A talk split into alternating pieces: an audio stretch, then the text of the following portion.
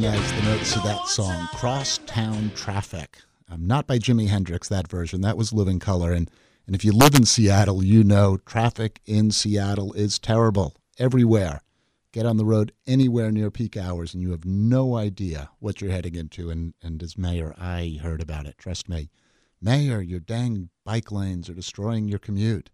Or why didn't we plan ahead for all of this growth? I mean, Seattle's growing like crazy. And I spent a lot of time on this, and, and I can report to you folks the, the problem is not a bunch of outside agitators bringing you bike lanes. It was an inside job, I tell you. It was an inside job. It was the traffic engineers and the urban planners. They actually planned this mess. Wider roads, more parking spaces, highways running through cities, sprawl on the edge of town, and then some more sprawl. It was a plan, and every last bit was pre approved by professionals. And I have one of those professionals on my show today, Chuck Marohn of Strong Towns, which is a great organization. And and I'm not going to beat him up for what, what he helped bring us because Chuck has had a road to Damascus moment. He has reformed. He has seen the light. And as penance says, uh, he's bringing a message of truth about infrastructure and planning through his organization. And uh, we're going to talk about strong towns a little bit. Because here's the, the thing it's not just about traffic. The way we have built our places have made them less safe, more polluted, less pleasant than they should be. And, you know, those were my motivations in getting involved in my neighborhood with the Sierra Club and, and running for mayor. But Chuck's focus is not on any of that. For him, it is all about the finances. How do we build places so that we can actually afford to maintain them? But I'm getting ahead of the interview. We'll let Chuck do all of the explaining. Chuck, welcome to the show. Mr. Mayor, thank you so much. It's it's an honor and a pleasure to be on with you. I, I do really appreciate the opportunity. Well, it's really nice to have you on the show. And you're also the first guinea pig of, of doing a show via Skype. We're actually not in the same studio, we're, we're long distance. So we're going to see whether we can pull this off. Let's do it. So, first of all, tell me what Strong Towns is. Well, Strong Towns now is a national and, and, in some ways an international movement of people pushing for change. It didn't start out that way. It started out as me working as a, as a planner and an engineer here in central Minnesota, writing a, a blog about the things that I saw in my community that I, I couldn't really explain. They just didn't make a lot of sense to me. I, I started writing a blog in 2008, and over time it, it grew. And I some friends of mine encouraged me to start a nonprofit. They actually filled out the paperwork and, and paid the application form to get it going and said, you, you just keep writing. And pretty soon, uh, we had a local foundation who said, you know, this stuff is interesting to us. You, you should really pursue this more seriously. And they gave me three years of, of kind of part time startup money.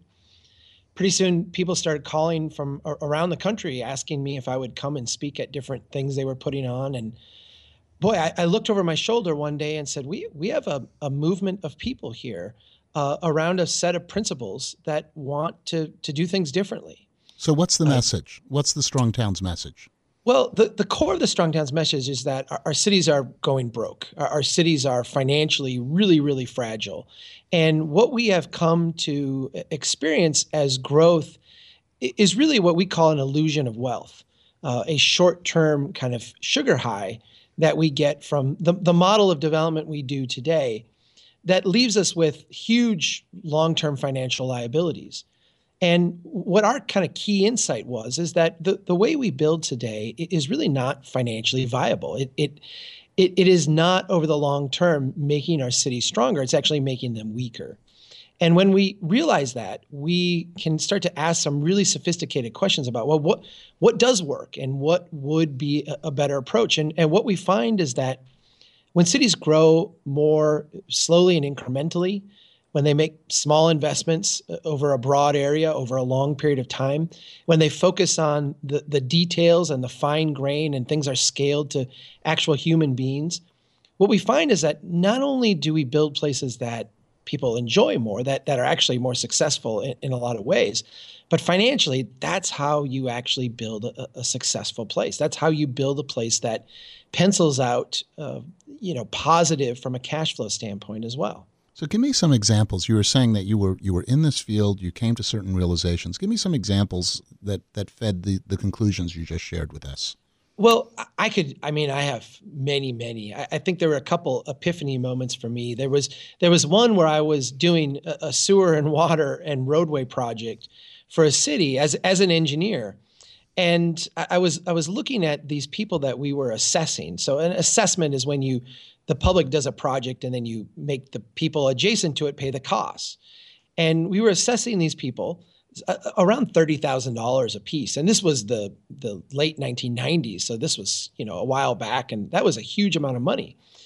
But I looked at these places, and they were all trailer houses. I mean, the, the trailer houses themselves were maybe worth thirty or, or forty thousand dollars, and there was no way these people were going to be able to pay that, and there there was no way that this was going to make their property worth anymore, which is kind of like the base of of doing a project like that. Um, and I, I started saying, well, what what actually are we doing here? And I, I, I realized that what we were doing was just kind of perpetuating a, a, a, machine. You know, we we needed to do a certain amount of projects each year. Uh, the city needed to finance a certain amount of projects each year. They need a certain amount of assessments to keep the whole thing going. And it, it wasn't really about providing value to people. It was just about kind of churning the machine.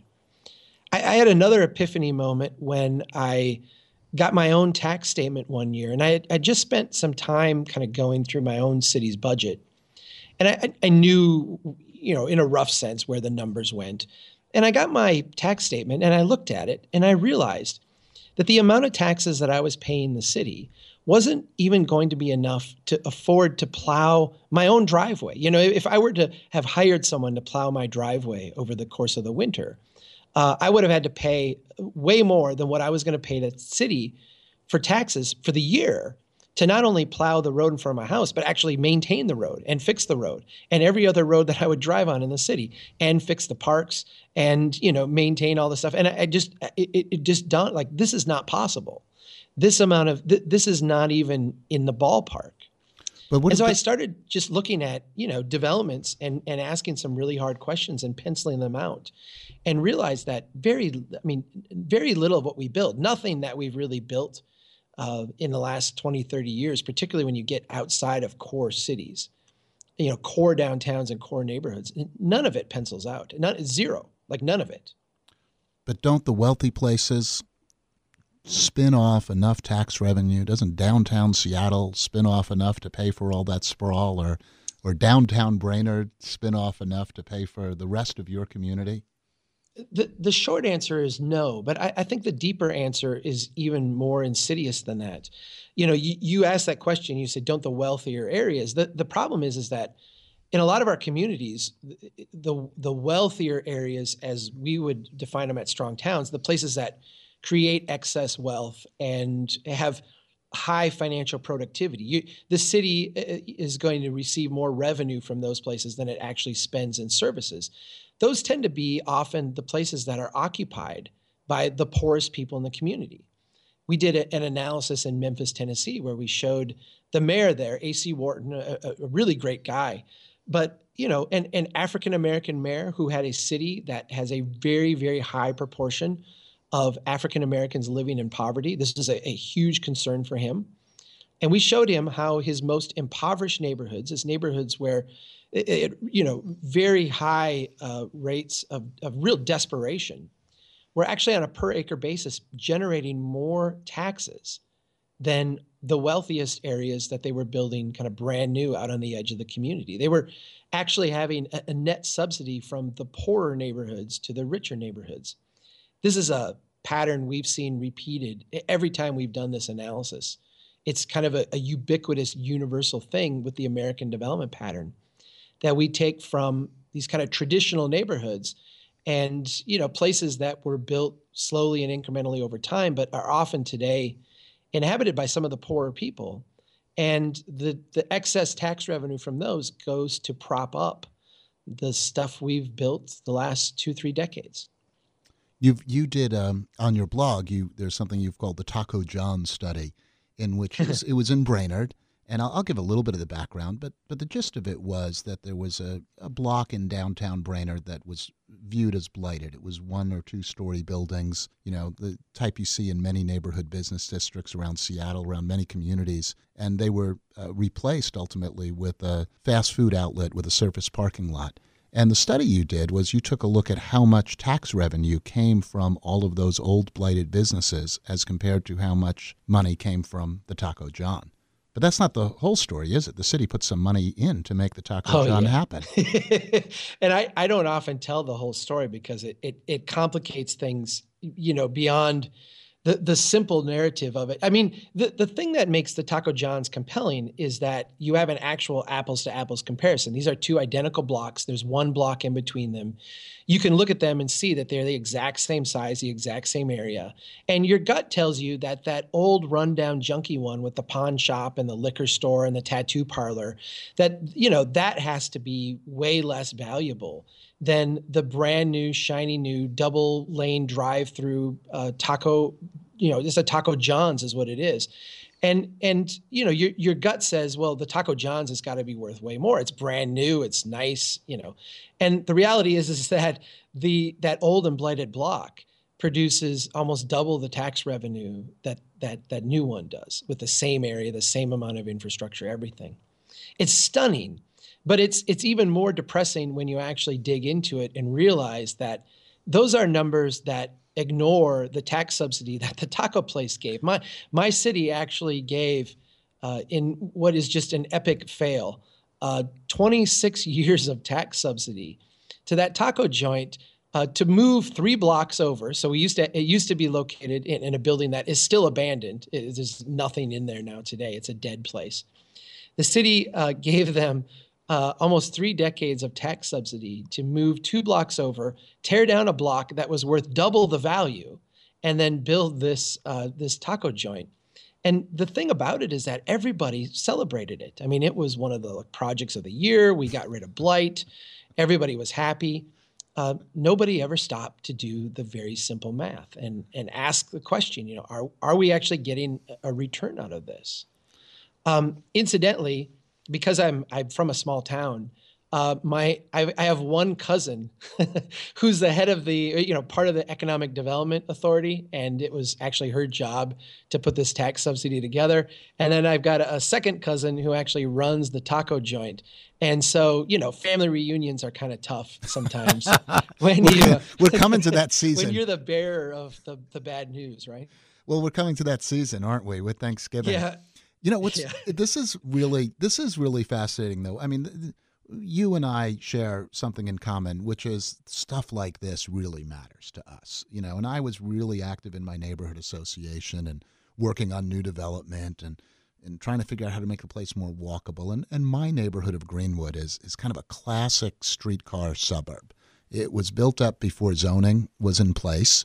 There's a lot of one and two and three story buildings, and you've got narrow front businesses, small businesses. You have offices or residences above them, and then you it goes back to some apartment buildings behind that, and then the single family zone. Even though we're in a big city, this is a development pattern that you could see in a small town or or a much larger city. You know, depending how far you were from from the downtown core.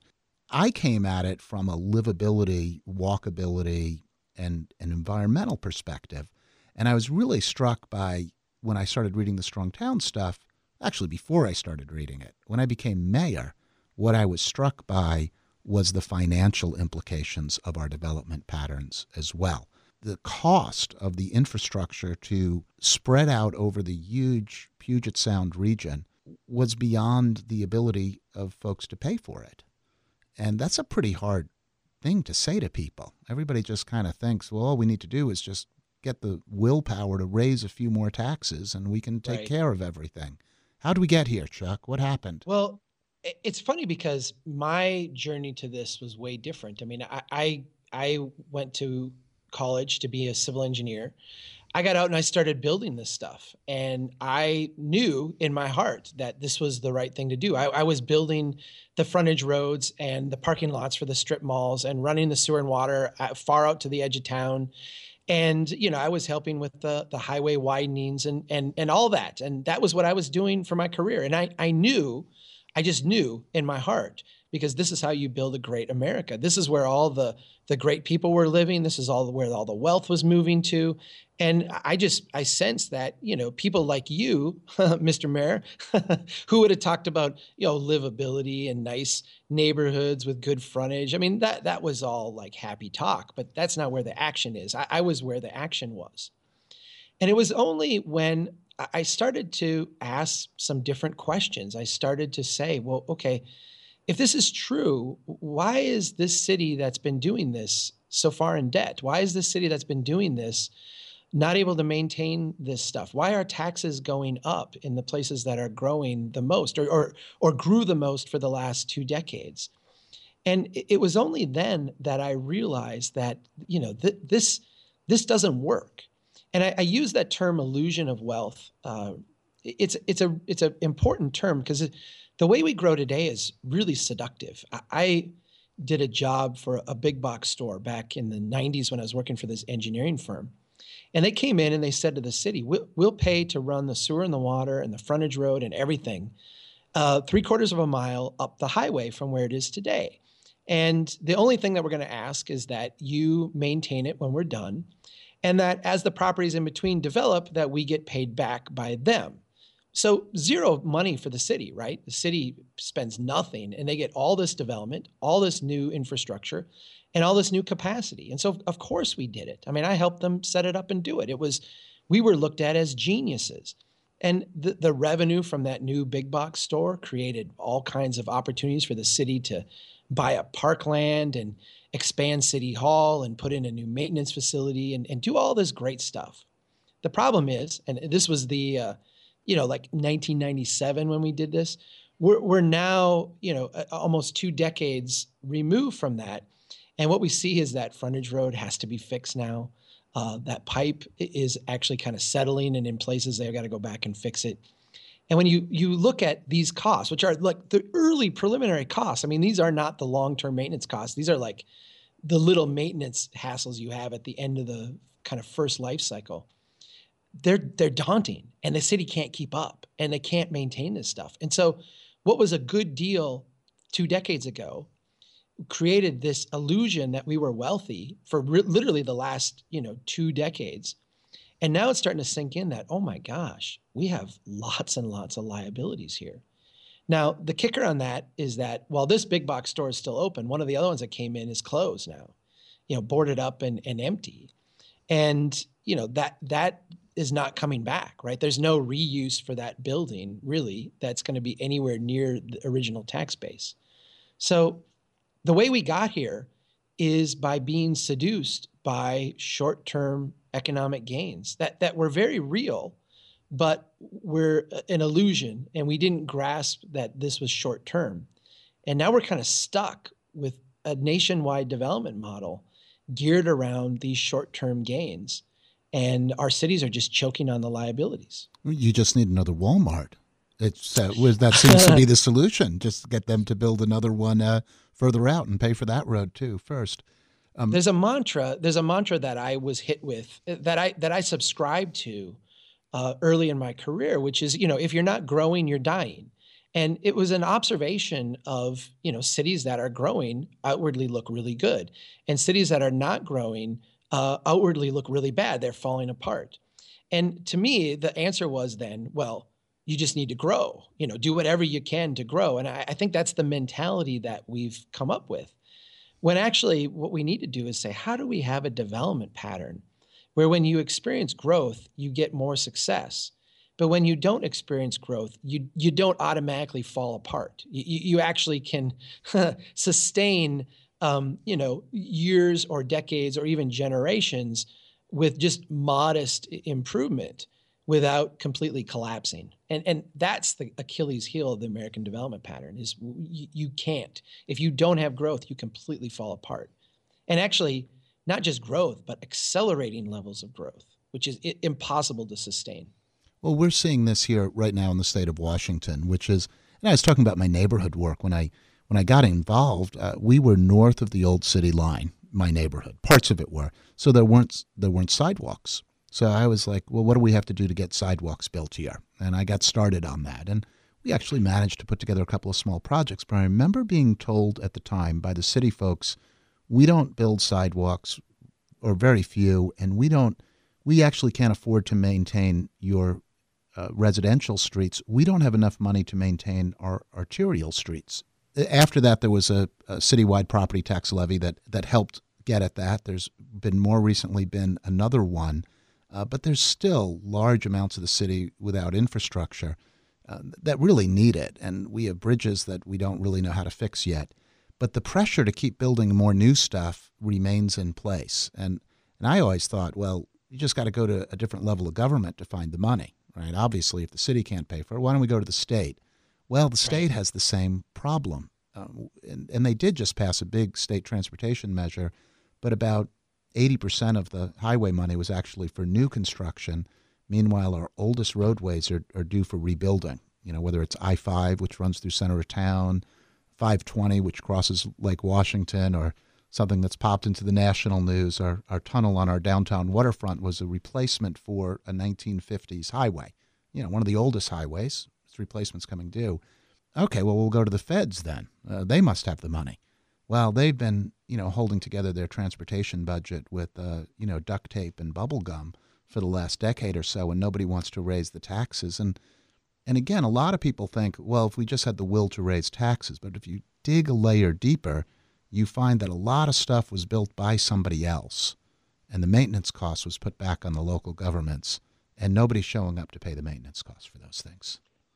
It's fascinating, and I'll give some concrete numbers because I, have I've heard the this you know the notion that if we just had the courage to raise taxes, when you actually get to a city level and you start asking the right questions about what is our liabilities what what are the promises that we've made the most extensive study that I've ever been involved in was in Lafayette, Louisiana. In Lafayette, Louisiana, we examined every pipe, every sidewalk, every road. We, we looked at every ditch and every drainage structure and said, Here, here's how much this is going to cost to maintain you over the next life cycle over the next generation, the next uh, 50 years.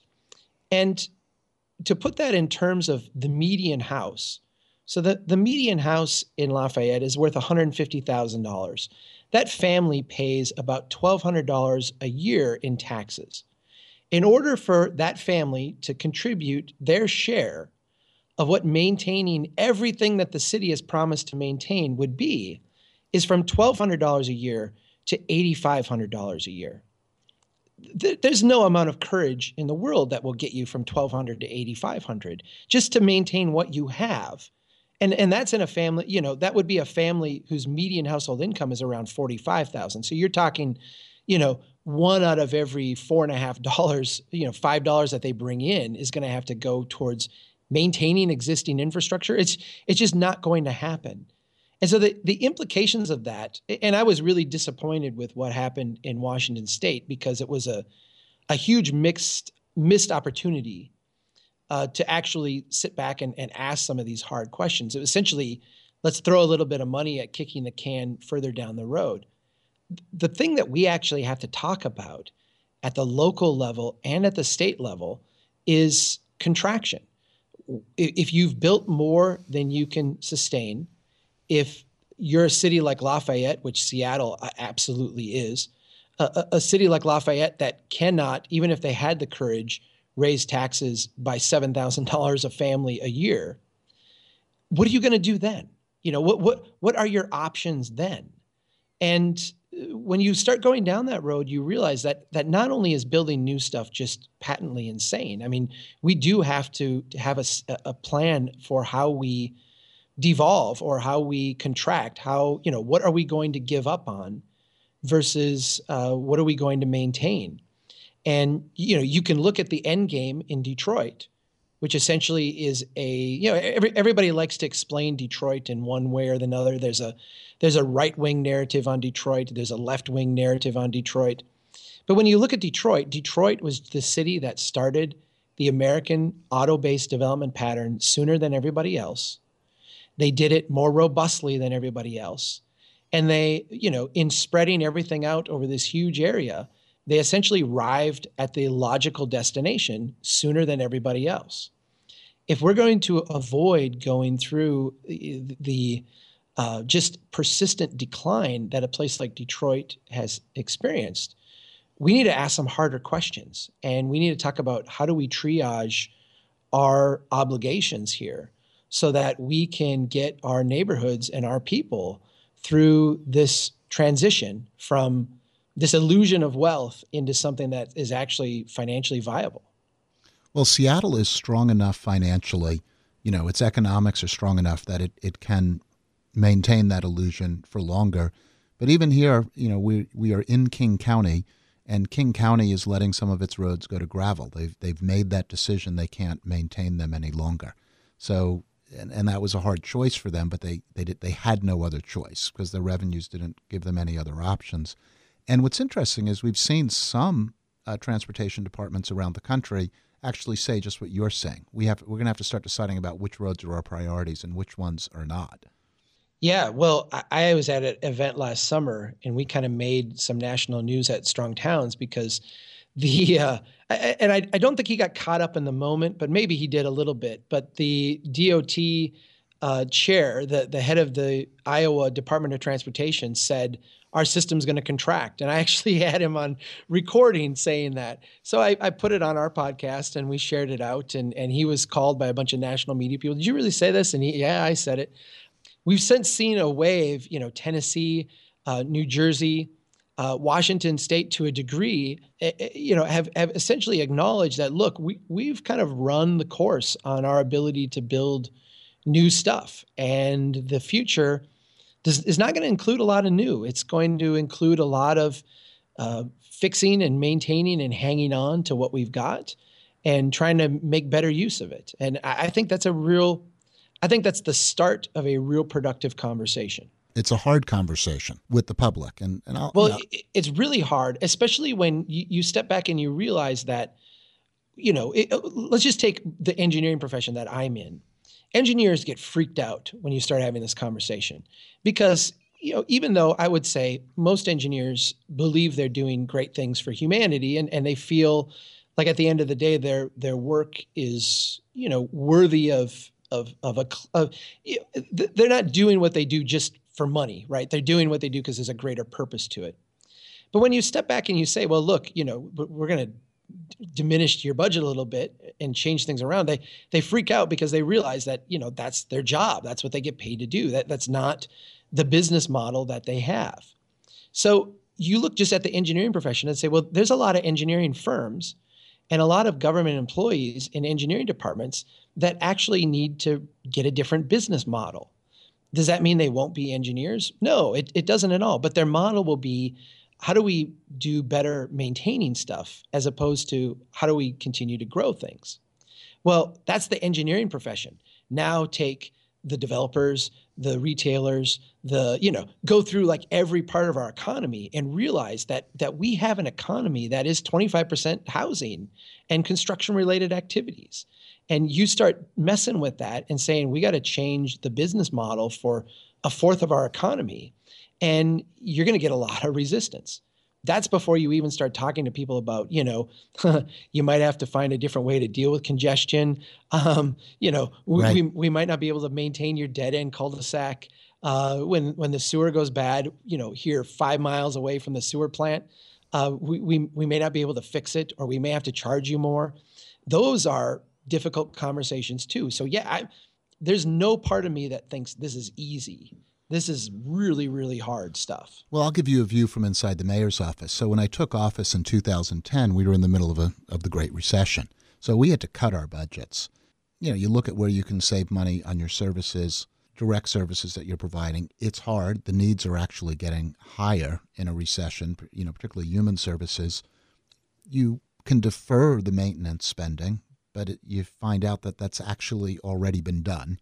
Um, you know, right. we weren't sealing cracks in the roads, which helps prevent potholes. We weren't doing chip sealing on some of our roads, which is another low cost maintenance thing that saves you money in the long run. Um, so you start pushing off some big projects, and and your maintenance declines just a little bit more. And you look at this and you go, oh boy, we really can't raise tra- taxes in the middle of a recession either. So where it takes you to, and where your analysis takes places to as well is well, how do we break this cycle? How do we actually generate more revenue for the city without necessarily increasing the amount of infrastructure we have to pay for? How do we be more efficient? And part of the way you get more efficient is you get more jobs and more people getting served by the same infrastructure, which will lead you to more taxes. Um, and you can probably capture some other efficiencies too. Once you've got more people living in a place, maybe you could serve them with, with transit. And certainly you have a better tax base to support that transit than you had before. Which brings us right to the heart of, of the other very difficult thing about this issue, which is talking to communities about how how do you be welcoming to more people because they can actually help you share the load of paying for all those parks and community centers and infrastructure uh, and public safety and fire departments and police officers that, that you say you really want. Um, so that's that's the other really hard part about this conversation. It, it is a hard, it, and there's a there's a there's a mindset out there that I've I've heard many times, and sometimes you know you hear politicians say we need to run the city like a business. And I, I, just fundamentally reject that because cities are not businesses. The, the primary difference between a city and a business is that a business can fail. Um, you know, a city can't fail. I mean, as a city can fail, you can go Detroit and declare bankruptcy, but it's not like Detroit then gets taken over by Cleveland and run, you know, differently. Like the assets stripped off, and and you know, you get a fresh start. That's what bankruptcy does for businesses and the private sector. It doesn't happen in government. So you just have despair when governments fail, right? But you know, when when you when you say the government should be run like a business, I do think that there's a sense that we can apply some business principles to how we operate government. And, and one of the kind of base business principles is that when you have a difficult time, you, you, need to figure out how to do more with less. You, you, need to figure out how to be more productive. And when you look at cities' assets and you look at cities' liabilities, if you have a block of pipe uh, and you have, you know, four shops along that or five homes along that, if you can turn that into eight shops and 10 homes, uh, you know, you've got the same amount of pipe, the same amount of expense, but now you have more tax base. And, and, you know, so your financial productivity is going to go way up. That's essentially how you solve these problems. Now, the pushback that you get from a city standpoint is that people say, "Well, we don't we don't want that growth." you know, I, I, don't want five more homes in my neighborhood. I, I like my single family homes. I, I, don't want duplexes, and I don't want grandma flats in the back, and I don't I don't want the growth. And there's some logic to that. Yet, when we study historical development patterns, when we look back before this huge auto experiment that we had in this country, what we realize is that we've created what we at Strong Towns call the bad party. Uh, uh, one of our board members, a guy named Ian Rasmussen, likes to throw nice parties and likes to go to nice parties. He lives in New York. And he said, You have a good party. A good party is one where everybody who shows up brings more alcohol, more food than they actually consume.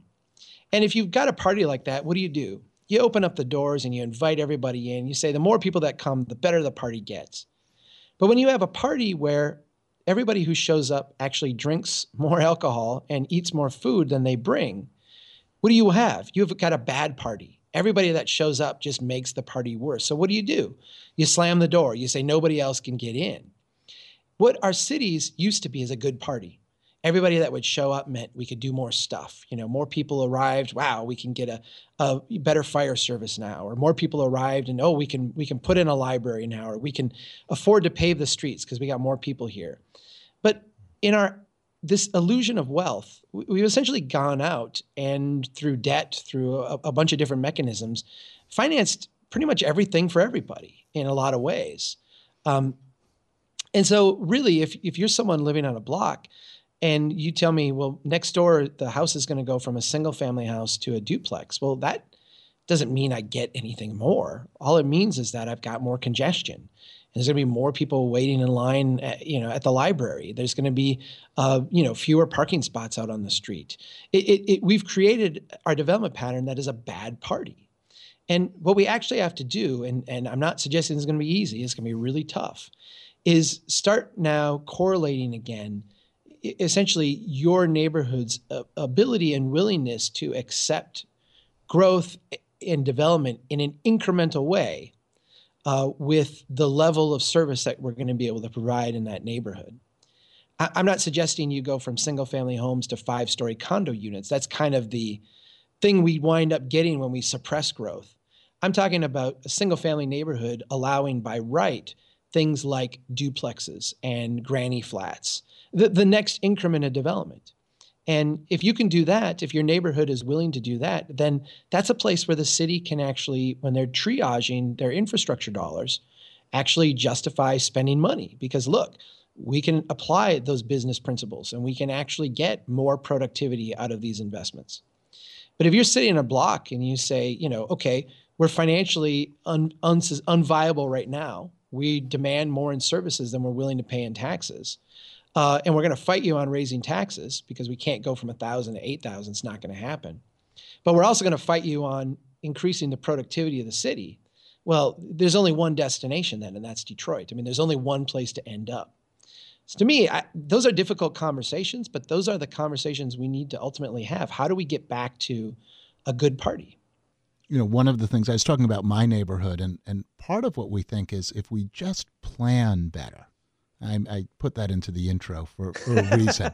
if we just plan better, and I and I go back and look at my neighborhood, which has which is charming in in its uh, at the center of the neighborhood. In fact, if we look at the places in Seattle we love the most, you know, our historic district of Pioneer Square, the Pike Place Market, or or Capitol Hill, it tends to be a lot of different things jumbled up together, and it was built before we put in zoning which tended to segregate uses and put more and more restrictions on things. Now, of course, it's a pretty uh, crazy thought if anybody says that says we should get rid of zoning. But what's fascinating is people will ask, well, why can't we build buildings like we used to? And the answer frequently is because it's against the law. You you actually yeah. can't build that anymore. That brick apartment building now has to have uh, one parking space per unit, which now means they have a two car wide uh, parking garage door uh, on the street They've got to excavate a big bunch of the basement, and by the time you pay for all that parking and, and fit the parking spaces in, we can only fit in so many apartments, and they have to be a certain size and a certain price to make it pencil. So we can't build that that charming old brick apartment building without any parking that has smaller, more affordable units. This is actually, again, it's the plan. We've actually made this the plan. And you, the resistance to bad development which is understandable because not everything that's been built is beautiful by any right. means.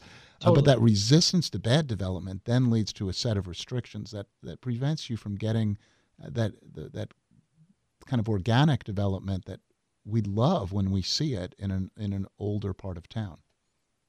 Well, I am in many ways the planner that has rejected planning now, and and I I, I know that back in my engineering planning days because I, I, I, worked for as an engineer for five and a half years six years and then i went to graduate school and got a planning degree. And part of my pursuit of a planning degree was was exactly in the mantra you talked about. I said well i was doing all these really dumb things as an engineer. I, I kind of grew to understand they were dumb. If we just did better planning uh, we could take care of these problems before they arose. And what I grew to realize and understand is that, you know, you, you can even study like Leonardo da Vinci back in Florence and Milan, and, and you realize that, you know, here is probably the most brilliant person that's ever lived. And he made mistakes all the time in, in laying out things and planning things, right? Um, you know, we we have created a system that assumes that we are going to be run by benevolent geniuses uh, with a, a well-informed genius population that has you know no degree of, of self-serving to them. And then we're we're shocked at the end of the day when things don't quite work out. I, I think instead of putting our reliance on the notion that we're going to come up with the perfect plan and we're going to be able to execute it brilliantly over the next generation what we really need are are frameworks where local where, where, where small little things can happen over a broad area over a long period of time. And where mistakes are not only you know going to happen but actually in a sense be a welcome part of the fabric because they will be early and they will be small. It's just fine to make a mistake. Uh, you know humans learn from making mistakes. That's how you know you go from being a toddler to an adult is is a, a series of mistakes right Um, you know, what we have done with our development pattern is assume that no mistake will ever be made or ever can be made. And instead, we need to realize that no, we need to make a lot of mistakes. We just need to make them early and make them small so that we learn from them and adjust quickly over time. And you'll get a lot of really positive things too, right? Because well, people will whole, do the good, the, whole, the good things I, That's too. the whole notion you're after. That's the outcome. I mean, the outcome of making mistakes is knowledge. And, you know, I, I, I don't want to bring up any sore subjects, but, you know, you guys have done in Seattle a big mistake underground, a huge, uh, you know, gamble. And you're you're learning kind of the hard way that this was maybe not the smartest thing to do. Um, you know, we have to step back and say, we don't really know what the future is going to be. We know that we can't continue on this path. We, we've got to find a different course. Instead of assuming that we're geniuses and can overcome everything by throwing tons of money and, and, and whatever at it, how do we instead encourage the, the, the, hundreds of thousands of people in, in all these different neighborhoods to do little things to make their place better? And to build on that and learn from the stuff that works and amplify it to the next level. And the stuff that doesn't work uh, you know learn quickly that it doesn't work and move on to something else. There's a phrase that's actually the heart of the traditional development pattern. Right and there's a phrase you've given that or you haven't given it but you've taken it from somewhere else which is orderly but dumb and chaotic yet smart. There's a there's a statement from silicon valley uh, that says in an, in an age of innovation and communication, which is is what we're in today, which is different than really where we were at the end of World War II, right? I mean, we tried this huge national experiment of reshaping an entire continent, and and now we're at a day and an age where uh, we have innovation just accelerating and great communication. In that kind of a, a period of time, innovation that happens from the top down tends to be orderly but dumb. And innovation that happens from the bottom up tends to be chaotic but smart we we have a, a preference for smart over dumb, but that preference is often overruled by the really, really strong preference we have for order over chaos.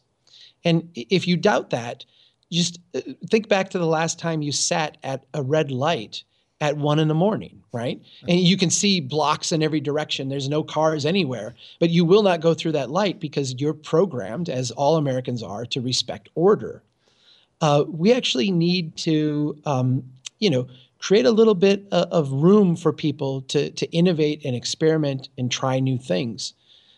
The northwest of this country and, and Seattle in particular is actually one of the places that has done a little bit of this. You guys actually have some really neat standards on crosswalks.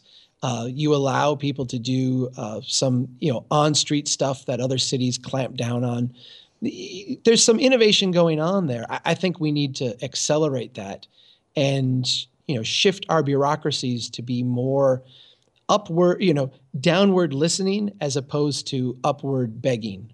I have to say, um, there were so many, so many different fights around this. Um, when I was working on getting sidewalks in my neighborhood, we had a really narrow right of way. And in order to fit in a sidewalk and a little bit of parking strip and a little bit of parking as well, we had to squeeze the right of way down to just one car wide. You wouldn't believe how hard it was to, to fight everybody. But before that, we had a 40 foot wide right of way where cars drove really, really fast, and it was scary to walk down the street. Um, uh-huh. And that fight was so difficult. And I remember really working to try to convince the city that it was okay to have a narrow street, that the cars would still get through and it was safe. Um, and we succeeded. And did, that, did they make it a one way, Mike? oh, no, no, no. They kept it a two way. Cause, oh, that's fantastic. Well, here's the yeah. background. Here's the background. Streets in Seattle are so narrow that when you have parking both sides, you can only fit one car through the middle anyway. So we just said, well, we just want the same street as everybody else, but we just had to fight fight everybody for it. And I should back up a little bit. When I when I started looking at my street, what I saw was that cars were going really fast because it was very wide, very unsafe to walk with a kid. So how do we slow them down? So, oh, we'll give you a radar gun, or we'll, we'll, you know, we'll put up a sign. We'll sort of put up a sign with a lower speed limit, and it and it didn't work. And I remember a book, a book that was very influential to me that I picked up was something called Mental Speed Bumps. The idea was that if the street looked a different way, you'd have to go slower. And uh, one of the things from the book was talking about how if you had a block party but let cars still drive through, they drove through very, very slowly. But it, but if you insisted on putting a row of traffic cones down the middle of the street so the cars could drive on one side and the party could be on the other, the cars drove fast because they thought now that it was safe. And so that's another example of orderly but dumb, whereas the chaotic is, is actually much smarter. Um, and it's it's hard to convince people of that. It, is because we're kind of wired to see the world around us and, and kind of perpetuate that. And we've now, you know, you and I and everyone who is born after us has grown up with this system. And it's really hard to question the basis of it. I, did a couple interviews with a guy named Ben Hamilton Baillie. He's an English uh, engineer who works on shared space. And, and one of my favorite stories of his, he talked about these two neighborhoods in in Israel. And the one neighborhood was occupied by these uh, kind of German immigrants who were very orderly and would stop at the, the, the traffic signals. And if it was red they would wait until it was you know the walk sign came and then they would walk across. And the neighborhood right next door uh, had a bunch of orthodox jews who for whatever system of beliefs just you know would walk out in the middle of the street and they say you know if it's if it's my time to go if god says then i'll you know it's my time. And and they you know would walk around reading the bible as they would walk and not watching where they were going. And he said the neighborhood was just chaotic. There were people like walking all over the place. The rates of fatalities of pedestrian uh, accidents you know pedestrians getting hit and killed by vehicles was like 10 times in in the orderly neighborhood where everybody stopped and followed the rules than in the chaotic one. And the reason was very simple. When you got to the chaotic neighborhood you knew it was a crazy place and you better keep your eyes open and you better look and make sure because some crazy you know orthodox jew is going to jump out in front of you and you don't want to hit him but back in the other neighborhood you had the illusion that everything was orderly.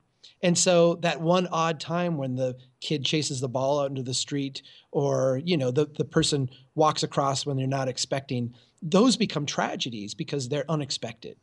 If we want to make places safe, we actually have to make them a little bit more chaotic. We have to actually, in an engineering sense, stop forgiving the mistakes of the driver and start forgiving the mistakes of, of everybody else who's outside of a car. I, do this thing with audiences around the country where I, I, I show them the values that engineers bring to uh, design.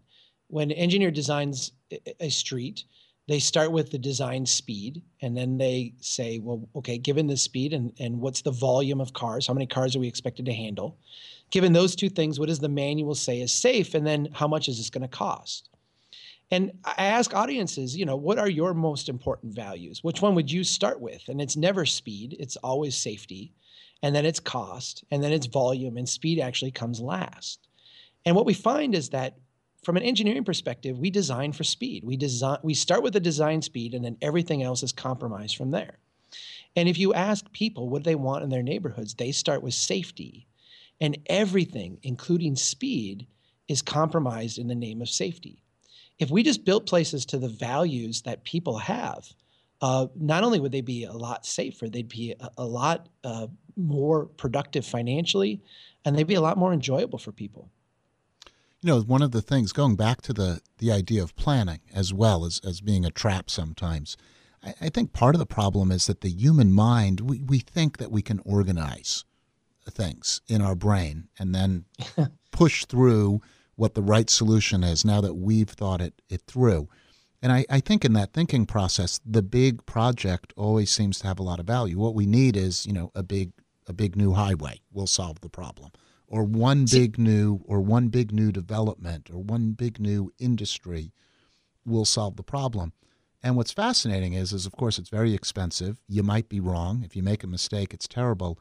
Uh, but but when you look at what actually draws people into a downtown like Seattle, it's the incredible variety of people, services, businesses, jobs. and and something something magical happens there. So how do you invest in and support variety and diversity? And that means giving now, up a lot of control.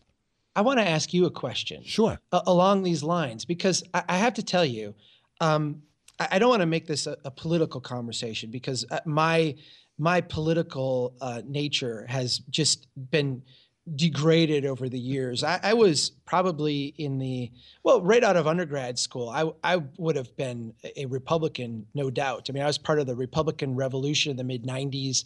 I, I cheered that.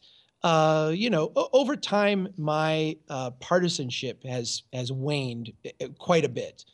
That being said, what you just described was my exact reason for not ever being a Democrat. For never, I voted for one Democrat in my life. I'm 42 now.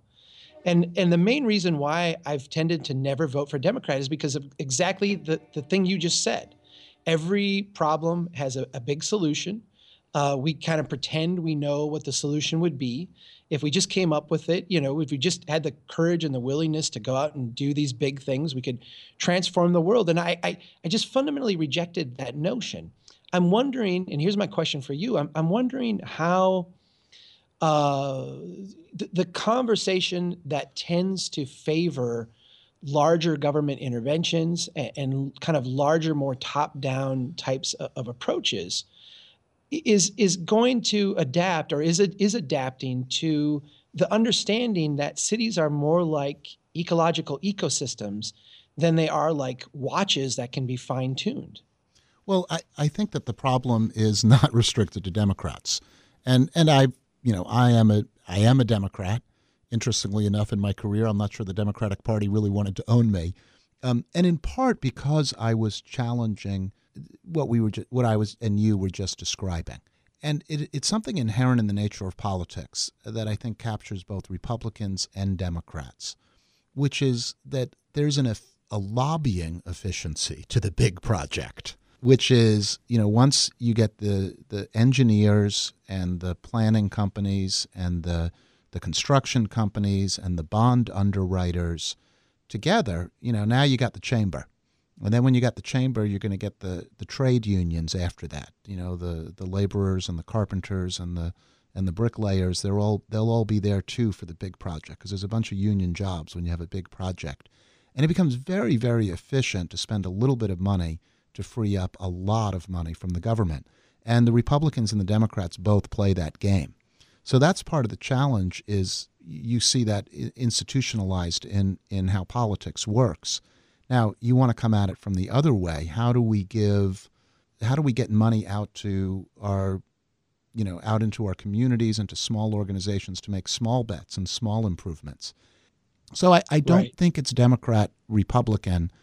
I think you can find some Republicans who are, will be there as well, but you know they've been voting for those highway bills too, with no plan on how to pay for I think them. The, I think the Republicans, uh, you know, pay a lot of lip service to the idea that you know we should have a, a mar- market feedback and uh, you know uh, systems that are more localized. But you know when it comes right down to it they're they're often the most tyrannical in terms of imposing their will on local communities than than anybody. So i'm i'm with you. I'm i think our i think our I, I have I've found that I don't belong on our political spectrum, and I, I, think one of the reasons you and I have gotten along so well is that, you know, in some ways you're you're kind of an oddball too. I mean, you don't fit into that spectrum very well either, and so you know maybe a, a new consensus will emerge over time, and we'll find a, a place to be. But right now, I feel kind of like a political orphan, right?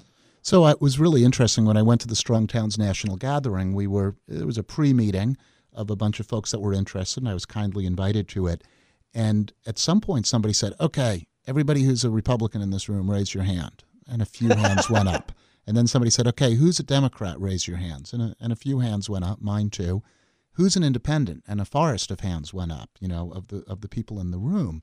And I think what we've seen is, is the, the separation of the political class from just fiscal common sense, right? Like it's so easy to keep the machine going, you know, the machine that feeds the money to the outfits that then put the money back into the candidates.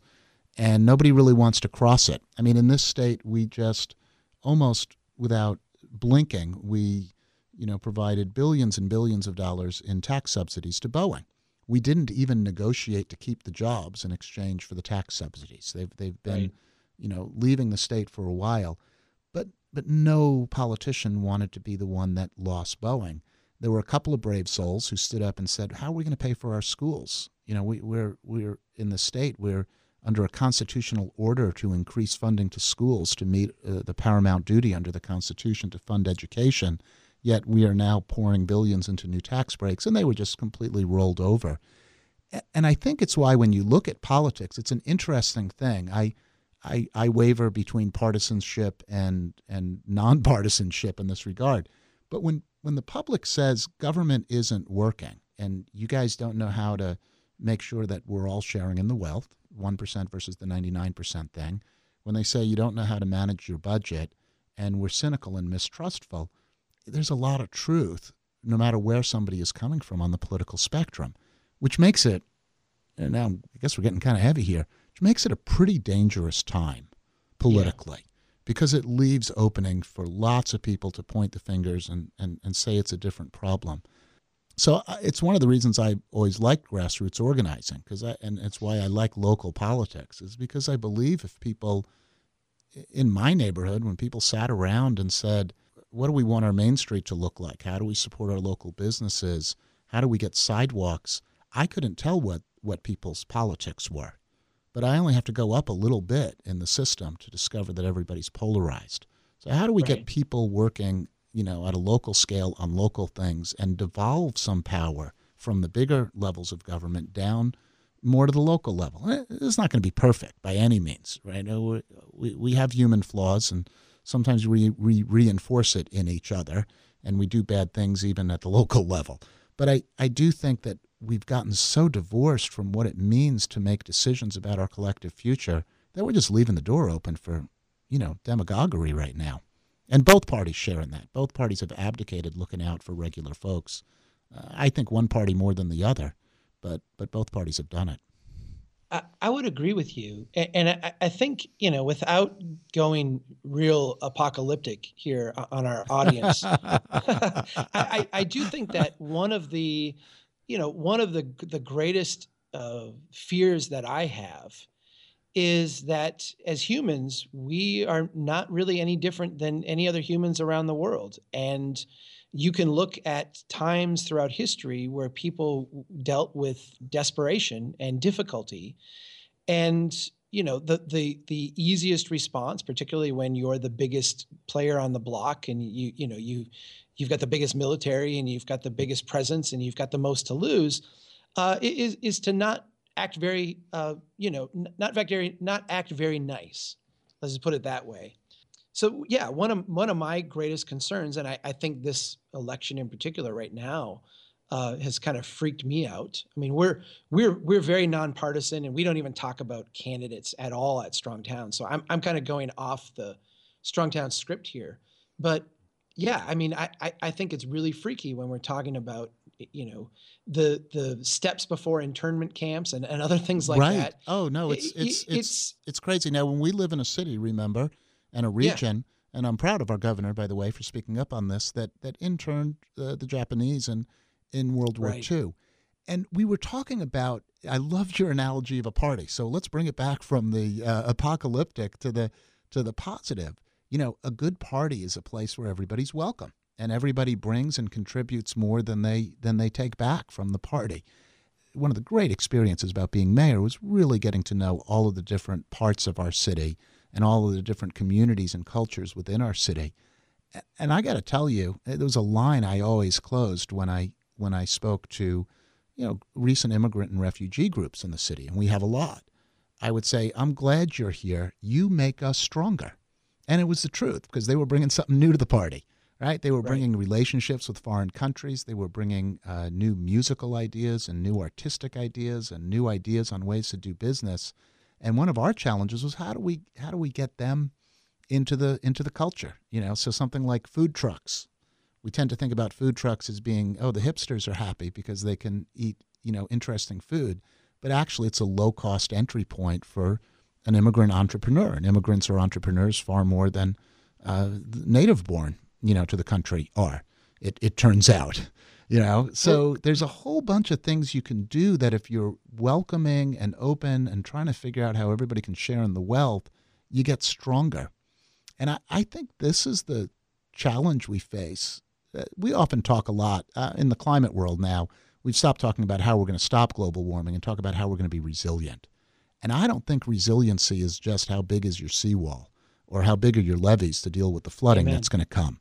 Resiliency yeah. is how do communities democratically, small d, democratically, you know, figure out how to work together to solve problems and make sure everybody gets a piece. Everybody gets enough out of that party, you know, everybody gets enough out of that community uh, that they feel like they can help make it stronger. And so that's resiliency to me is we got to get at the democracy part of it even before we get at the how do we armor our infrastructure for a warmer world. I have people all the time who say to me, Chuck, I, I hear what you're saying and I'm, I'm with you. Uh, but my city council's not on board and my city's not going in this direction and my engineer and planner don't get it. And what, what can I do to help things along? And I said, well, meet your neighbors. You know, do you know the people who live next door to you and across the street from you. And I, I, more than just know their name, do you actually know something substantive about them? If if something happened, could you actually go over there and and have a warm welcome? These are I, I'm I'm more and more convinced that the skills that we need uh, are not going to emanate from a public works office, and they're not going to be found in a code manual. Uh, those were the skills of, of the last generation or, or two the skills that we need and the things that are going to make our cities really strong and productive is the creative spirit and the ingenuity of individuals acting uh, in small neighborhoods uh, on individual blocks. You know, Richard Florida has written extensively about the creative class, and I think sometimes his work gets discounted as elitist, maybe because it it focuses on artists. But what he's really identified, in my mind, is a, a group of people who see the beauty and potential of places that the rest of us kind of overlook. And these people often are the, the pioneers who go into these unvalued places and, and make them beautiful again, make them uh, shine. And they, they reveal to us a lot of uh, the potential that is just sitting there. I, I, think when you talk about immigrant populations, when you talk about artists, when you talk about people who are often marginalized by more affluent and prosperous parts of our society, what you have in those groups of people are, are, are, the people who are going to change your place for the positive. And, and I think those places that can embrace that segment of their demographic and actually not just create room for them, but actually celebrate them uh, I think those are the places that are going to be the most successful because that's the group that has the tools to actually build a strong town. It, it's it's not the engineers from the engineering school, and it's not the planners or the economic development advisors and their toolboxes. It's just the weird people that just do odd things that you. Oh my gosh, I never thought that that was a good idea, but now that you've done it, that's kind of cool. Let's do more of that. You know, and that's what our cities need. We had a thing when when I took office, it, if you wanted to close your street for a street party, you had to give 30 days notice and yeah. get a permit. it's like, you know, it's a street. You ever plan one of those events? I mean, those events are spontaneous. You know, my my wife's like, "Oh my gosh, it's my daughter's. You know, it's Chloe's birthday in a week. We haven't got a party. You know, you, you, the the best kind of events are not ones that are planned 30 days in advance. Come on, and I, am sure they had to have like porta potties and you know uh, uh, escape plans and you know yeah. circulation plans signed by an engineer. Yeah, I see that kind of crazy stuff all the time. Well, we've we've incrementally gotten better, and now you can just pretty much do a play street in this city, which is a good thing. Sweet. Yeah, it's and and guess what? It turns out that that's actually not uh, what's going to cause the traffic jam in your neighborhood, um, and it's a and it's a simple thing to make life better for everybody. So I started off with a song. You get to finish with a song, and I understand you got a Dylan song for me. What is it? You know, Bob Dylan is we we like to celebrate him as being from Minnesota, and and I don't know as he's ever kind of claimed that himself, but my daughter is just loves his Christmas album, and he does a just a silly song called "Must Be Santa." and she loves to dance to it. And every morning on the way to school, she says, "Dad, must be Santa." And so that's my song. Bob Dylan, Must Be Santa. Happy holidays to everybody, and thanks so much for having me on the show. Thank you, Jack. Must be Santa, must be Santa, must be Santa, Santa Claus.